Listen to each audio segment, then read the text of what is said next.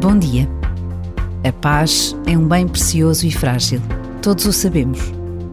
Mas passar das palavras e das ideias, passar à vida concreta e destruída de milhões de pessoas, é um passo enorme nesta ideia teórica do valor da paz. O tempo que vivemos encarregou-se de tornar evidente o que pode acontecer quando se coloca a paz num plano secundário, face ao exercício de um poder autoritário e da destruição massiva da vida. Por vezes, basta a pausa de um minuto para nos unirmos ao mundo, aqui e agora, numa verdadeira oração pela paz.